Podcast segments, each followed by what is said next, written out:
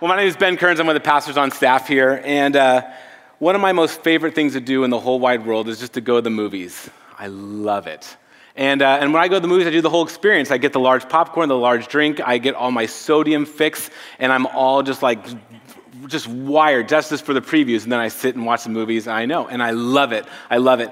Um, I feel bad because in Marin, you should have good hobbies like mountain bike riding and um, marathon running and eating farm fresh food and surfing. And, and I try to fit into Marin well, and I can do that at a very low grade with people because I love people and I want to do that. But in my heart, if I was going to do what am I going to do this afternoon, I'm going to the movies by myself and I'm going to eat popcorn and I'm just going to soak up movies. Well, this summer, uh, the box office took a big hit, but one of the big movies that happened this summer was Wonder Woman. Did any of you guys see Wonder Woman?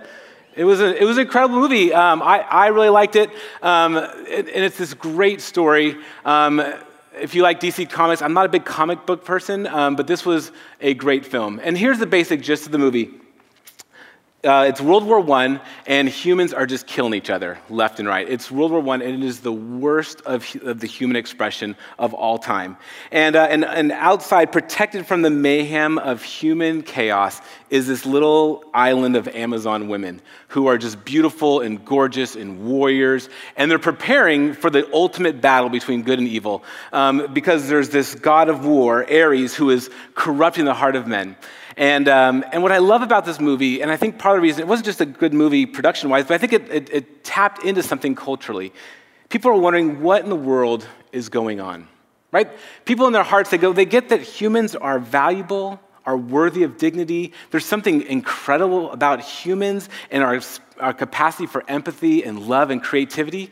And at the exact same time, we are, have this capacity for evil and death and destruction. And every culture in the whole world has tried to figure out what is going on with humans. Well, in this story, the deal is that humans are these great, you know, noble creatures, but the, the god of war has corrupted their hearts, and the war has made it into the Amazon island. And uh, Diana, who turns into Wonder Woman, is like, "It is my job to wreck shop and to solve the and to save the day." And I'm like, "Yes, we need a savior like Wonder Woman." I mean, I mean, I love our savior; he's in a robe and nice hair and everything. But I mean, the savior like Wonder Woman would be legit. And uh, in the whole movie, that's what she does. She goes in, enters World War One into the trench warfare, and uh, and takes on um, the, the Axis, or I guess that wasn't World War I. He takes on the bad guys, the Germans and all those guys. And, uh, and ultimately, not only defeats them, but then defeats the God of war and, win, and, the, and, and the good wins. And I, and I watched this movie and I'm like, that is what I'm talking about. I'm so tired of the bad guys winning. I'm tired of death and destruction. I'm tired of all the pain and chaos of the world. We need a savior like Wonder Woman who's going to show up with her awesome shield and all of her sweet jujitsu moves and just wreck shop on the bad guys. And, uh, and, I, and I see myself in the movie. There's all these like, guys who were like part of her team and they like ran behind her. And, uh, that's me. I want to run behind Wonder Woman like, whatever you want, you know? We don't really bring anything to the table. Wonder Woman does it all. Well, when I think of it, this, I think that is the story. The Wonder Woman story is really the story of all humans. Every human culture over the whole world has had wrestling with this idea that humans are incredible and awful people. And yet, somewhere in our goodness, we need a savior. We need someone to bring the best out of our humanity and, uh, and to defend us and to save us. And, um, and a lot of people said, man, Wonder Woman is like a good Christian movie. And it kind of is a good Christian movie in the sense of like the big arc of things, right? There's humans and there's a fall, and uh, the, the world that we live in is corrupted and broken and awful, and Wonder Woman comes and saves the day. And in the scriptures, Revelations, we, we see Jesus actually at the end of all things, Jesus comes like Wonder Woman, wrecks shop, saves the day, cast uh, Satan and all the demons, the lake of fire. The new Jerusalem comes. There's no more crying, no more pain. We live together in harmony with God, and He is with us, and we are with each other, and it is incredible. Amen. That'd be a great movie, and it was Wonder Woman. but what's challenging about Wonder Woman um, is that that story is not really our story. I think for us to have a good sense of what in the world is going on, we have to understand the big story, but we have to understand where we sit within that story. We don't sit at Revelations 20 right before Jesus is going to throw the Satan and the demons in the lake of fire. I mean, maybe that would happen. That would be really great, but we, that's not where we live. We do not live in Revelations 20. We live somewhere in the middle of the story. And somewhere in the middle of the story, a Savior did come. But our Savior came in a totally weird and wild way, in an unexpected way, one that we could never really get our head around. In Luke chapter 4, Jesus begins his ministry. So Jesus, um, he goes to his hometown in Nazareth. So he, as he's ready to start his ministry, he's 30 and he's ready. To, he's developing an understanding. Oh my goodness, God is calling me. I'm, I'm, God's son. I'm this prophet. I'm the Messiah. And he's coming to terms with who he is. And he goes to Nazareth and he reads the scroll, which is in Isaiah, and he says this: "The Spirit of the Lord is on me, because He has anointed me to proclaim good news to the poor." He has sent me to proclaim freedom for the prisoners and recovery of the sight for the blind, set the oppressed free, and to proclaim the year of our Lord's favor. And I just imagine if you're sitting in Nazareth under Roman oppression, under religious corruption, uh, being poor and not knowing where your next meal is going to come from, and, and, the, and this person with authority and power stands before and reads this The Spirit of the Lord is upon me because he has anointed me to proclaim good news to the poor. He has sent me to proclaim freedom for the prisoners and recovery of sight for the blind, to set the oppressed free, and to proclaim the year of the Lord's favor. And he says, Today this scripture is fulfilled in your presence. And if I'm sitting in the synagogue, I'm like, yes, Wonder Woman is here. Let's go. Let's wreck shop. Here we go. And I would just imagine that's how the story would go. If I was writing the movie, that's how it would go. Jesus would pro- proclaim this. He would leave Nazareth. He would head on down to Jerusalem. He would hook up with the zealots, and he would crush the Romans. And it would be an epic movie.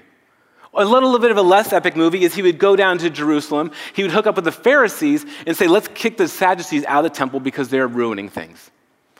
Or, at, which would still be not a great movie, but would be okay, is that he would go and find all the rich, disgruntled people and gather them together and come up with a political way to make things right so at least there'd be some more food for the hungry people. It wouldn't be that good of a movie, but that would still be pretty good. But that's not what Jesus does. This verse says it's the calling of the Messiah to be anointed me to proclaim good news to the poor. That's what Jesus came to do. But what he did, he did it in this totally unexpected way. He did it in Nazareth. One of the commentators I read this week said Nazareth, it's, it's this disregarded valley in a despised province in a conquered land. What good would ever come from Nazareth? It's our version of Willits. What in the world is going on? It's not even Ukiah. That's where Jesus comes and he proclaims this. And then he doesn't even go to Jerusalem, he goes to Galilee. It's like he goes then to Lake Oroville and he sets up shop around Lake Oroville, and that's where he's going to do ministry. What's up there? There's some good wakeboarding sometimes, and that's it.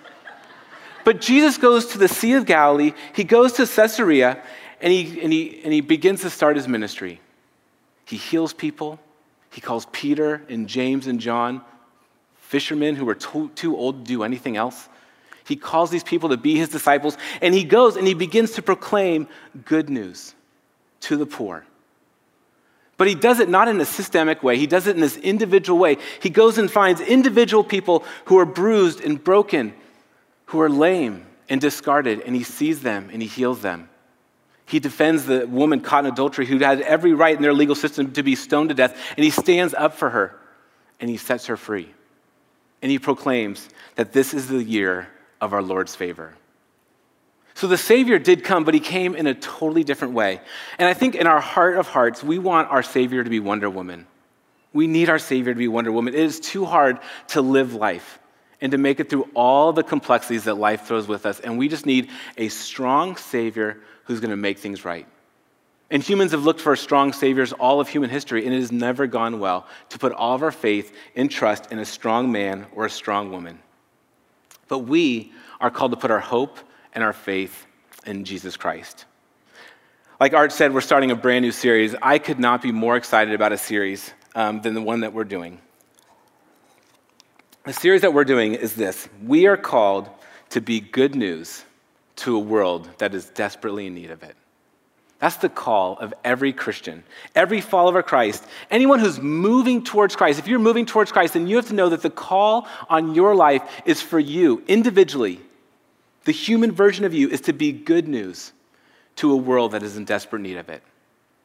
Everyone gets the world is broken. Everyone gets that everything, the wheels seem to be falling off. And where are we in the story? We can't be in the story where we are just waiting for the strong woman, the strong man to come and save the day. But Jesus says, No, Today, the scriptures were fulfilled in me. And the way that Jesus did it is this totally weird, backwards way. The kingdom of God, the mustard seed, this one on one on one to the, the poorest and most marginalized. And somehow this group of ragtag people in the cuts of, of Judea ended up changing the world because they saw themselves as being good news to a world that is in desperate need of it.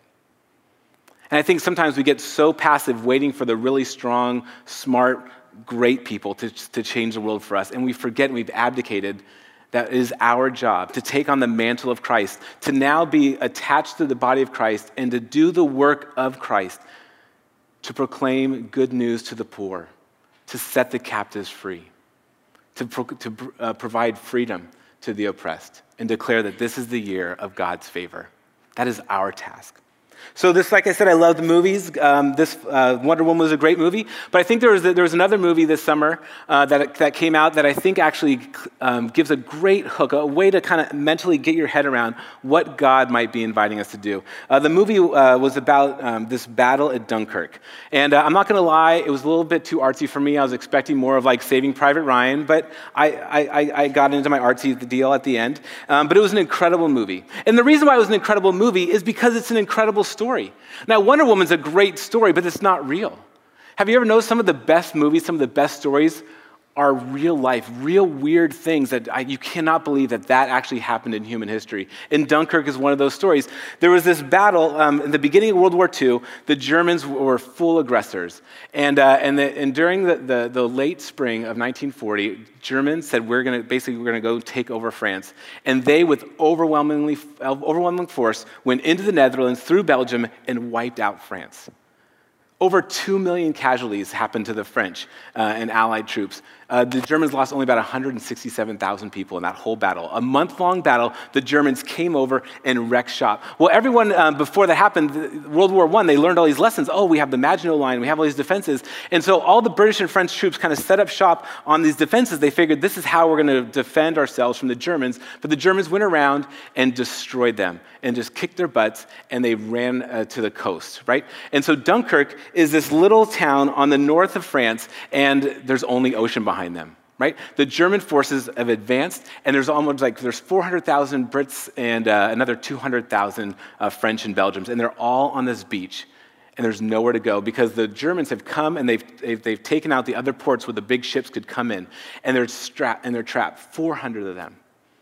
Well, I think the story of Dunkirk and the evacuation story of Dunkirk, I think gives us a great picture of what Jesus might be inviting us to do, what it really looks like to be good news in a world that desperately needs it. The first thing that I think all of us would agree on is that our world is fundamentally broken. Our world, the place that we live, is awful. Now, it'd be great if we lived in a time in an era where we had no news and we just lived in Marin and we're like, oh, it was a little bit hot a couple weeks ago. Like, that was so awful. But we live in a world and we have access to the whole, uh, to the information that's going on everywhere. And because that, we know that there is awful, awful atrocities happening all over the world. There is war, there is famine, there are refugees, there are poor people, there's sex trafficking. I mean, every time you look, even in Marin, right, you can look behind the beauty of Marin, and there is awful, awful things going on here. Right? You look at all the hurricanes and the devastation, and you just think, and I remember when Irma came, the, the one, the, the, the hurricane to go to Florida, and everyone's like, what is going on? It just felt overwhelming. Like we get like one hurricane every now and then, but another back-to-back hurricane, or when, you know, there's another war and another thing, and it's just crushing. And I think almost all humans would just get that we live in a deeply broken world. Now, where I think we miss the mark is that we take war or racism or sex trafficking or natural disasters or poverty, right? We take these big things, we go, it is so bad. It's this big, faceless, awful thing, and hopefully Wonder Woman will come in and save the day. But what we, I think, are called to do is recognize that this broken world, these big things, they actually have real life, horrific consequences.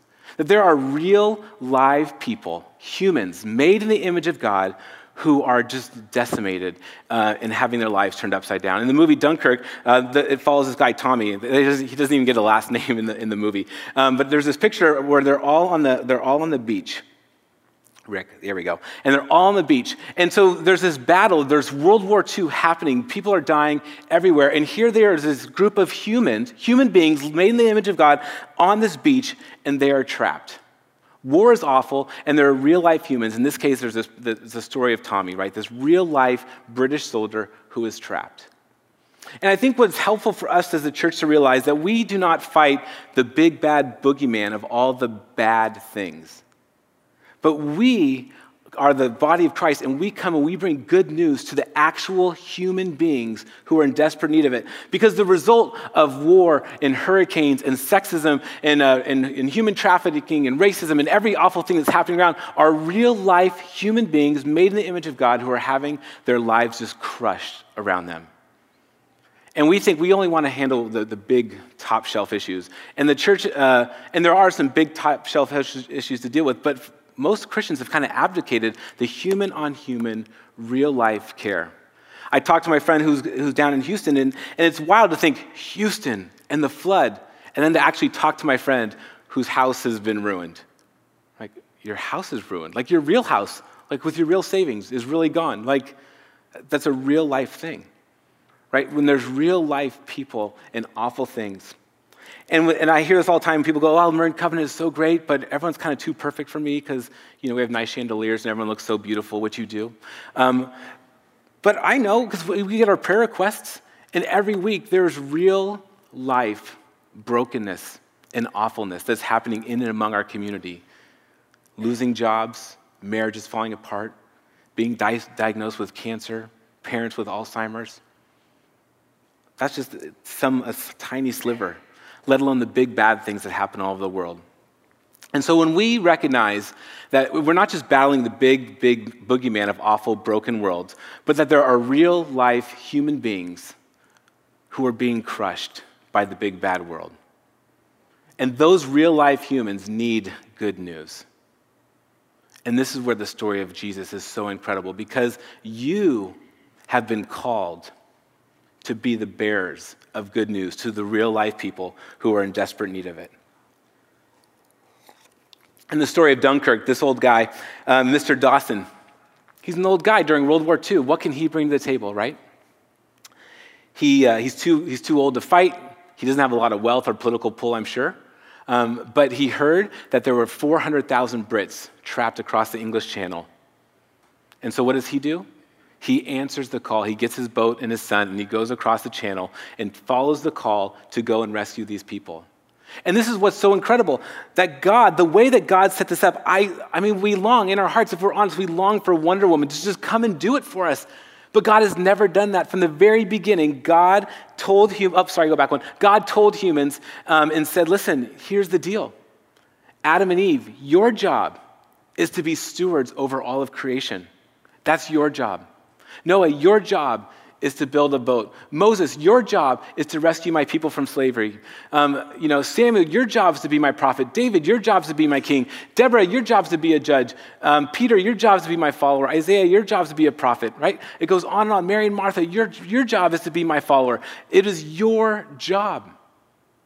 And we, as Christians, as just mere broken human beings who are flawed and dysfunctional and have so much garbage of our own, somehow Jesus, through the Holy Spirit, invites us in to be part of His body, to be part of His redemptive plan, to say, You are worthy. Your gifts, your abilities, you are called. You are God's masterpiece created for good works. You're not just His masterpiece to put on a shelf, but you're created for good work. You're God's co laborer. Right? Paul says, I plant and you water, and I plant and you water, but God causes faith to grow. God does part, but He wants us to do other parts. You're a kingdom of priests. That's what you are. You are called by God. If you are a follower of Jesus Christ, then you have to know in the core of your being, you are called by God, not just to go to heaven someday when you die, but you're called by God to be the ambassadors of good news to a world that desperately needs it.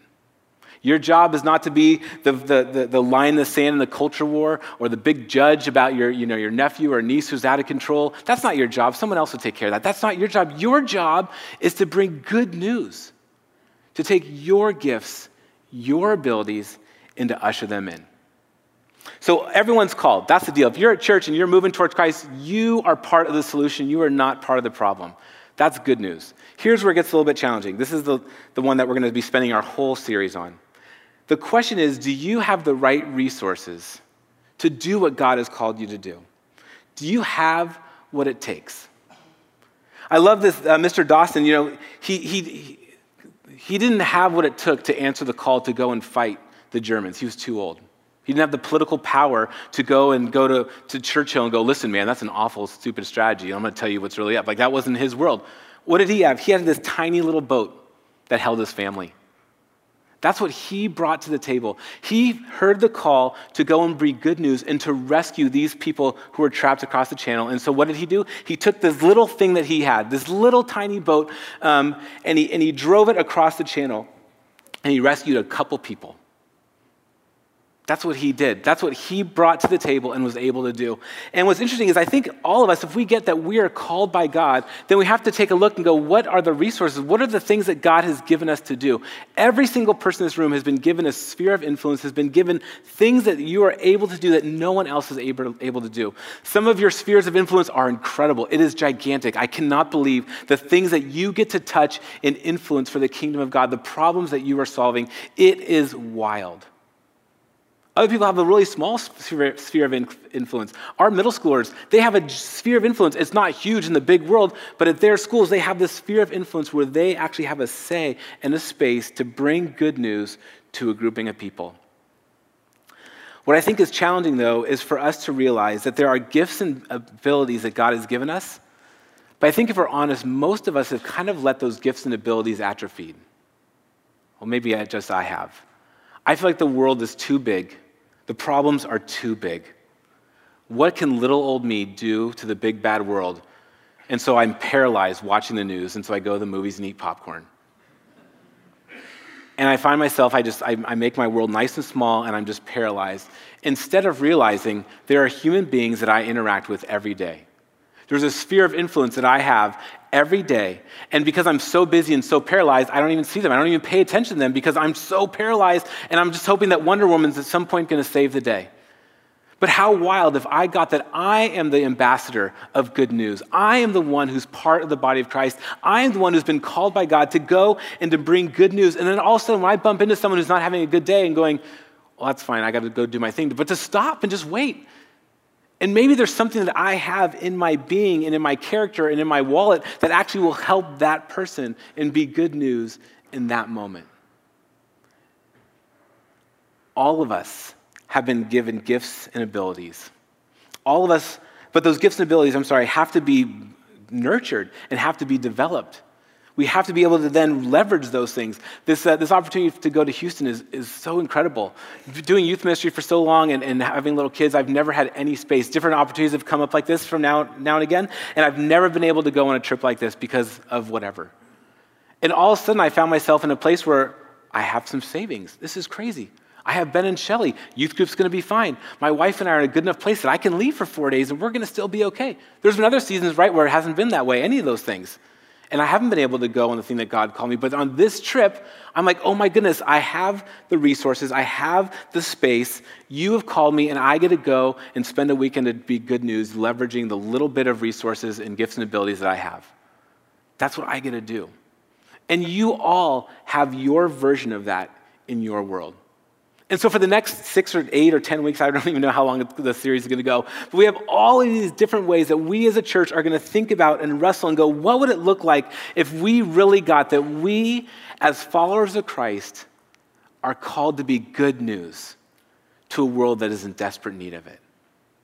In all these small and little ways, if the world needs this, well, then what do we need to be doing? What is the thing, the inner work that we need to do to get there?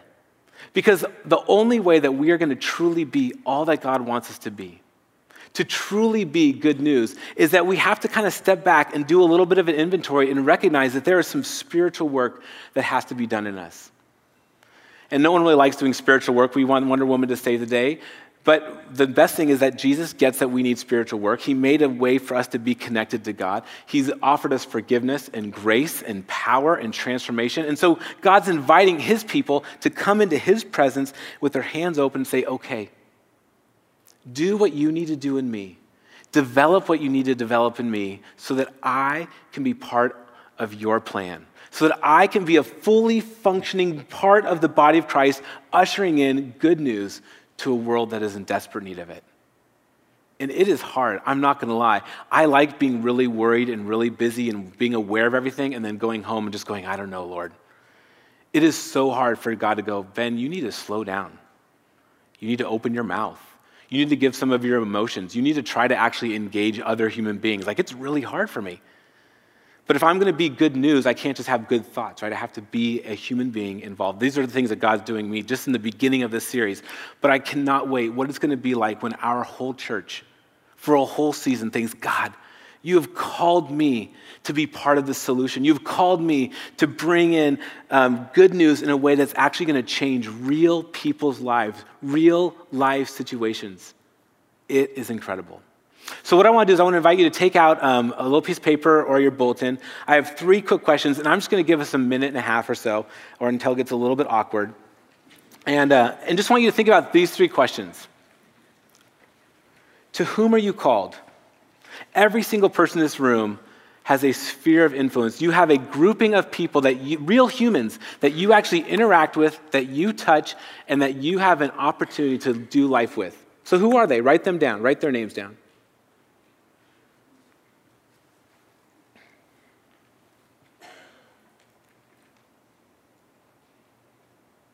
Think it's also helpful to think about what gifts do you possess physically and spiritually to bring good news.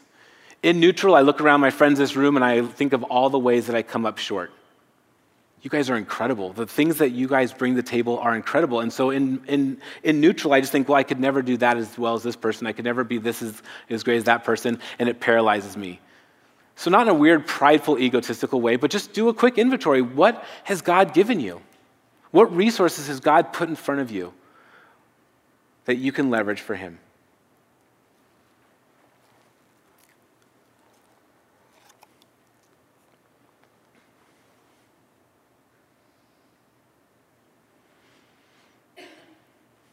And the last question, you can tell I didn't edit that well. Um, but what work needs to happen in you so that you can truly be good news to a world that desperately needs it? If you're going to really leverage your sphere of influence, if you're really going to use your gifts and ability, chances are there's some spiritual work that God needs to get inside of you and rearrange and massage and to heal and to transform. All, what's so wild is it's different for every, every one of us. But we believe that the Holy Spirit is alive and active, and He's already nudging you, already revealing to you, already saying, maybe consider leaning into this.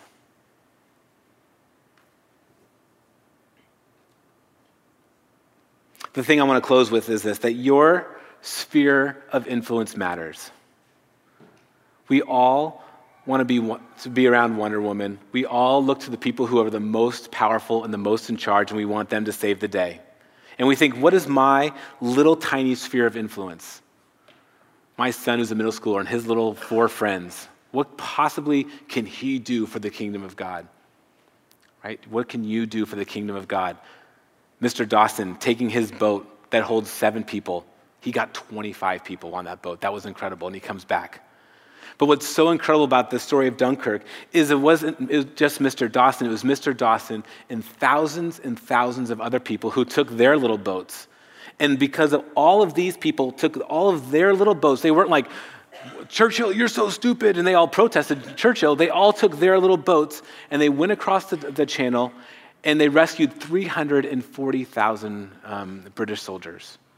That's why it's an incredible story. That's why there's a movie about it. There's other wars, I mean, other battles that didn't get a movie because they did not end that well. But this one ended well because it was human beings taking their little sphere of influence, their little boat, and just going, trusting that whatever they do, their little part of it matters. They don't get the whole big bad picture, but they get their little part of it, and they were faithful and obedient to their thing. And the cumulative effect was good news happened, and all those men were saved. And God is inviting us as a church, our little church, Marin Covenant Church, our little lives, but think of the cumulative effect of just our little community And what if more and more Christians just in Marin got that and throughout the uh, United States and throughout the world? If we all got that, we just need to be faithful to our little context, to our little sphere of influence, to usher in good news to a world that desperately needs it.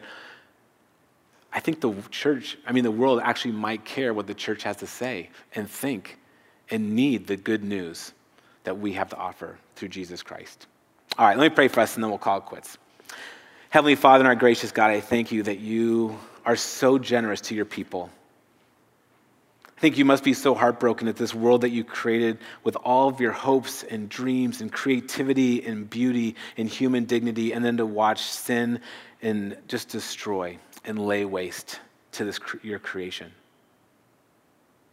But in your weird and unique way, you've invited your creation to partner with you into the redemption of all things. It's not how I would do it. I can't even believe that you would invite me, invite us to be part of it. But part of the way you set it up is that you long for us to be your body, to be your co laborers, to be your priests. So, God, have your way with us. May every interaction we have today, this week, from here on out, be one that is seasoned with grace and mercy. May we use whatever tiny little bit of influence we have, whatever little bit of resources that we have, may we use them all for your honor and for your glory, so that this broken world may truly experience your good news. And all of God's kids said, Amen.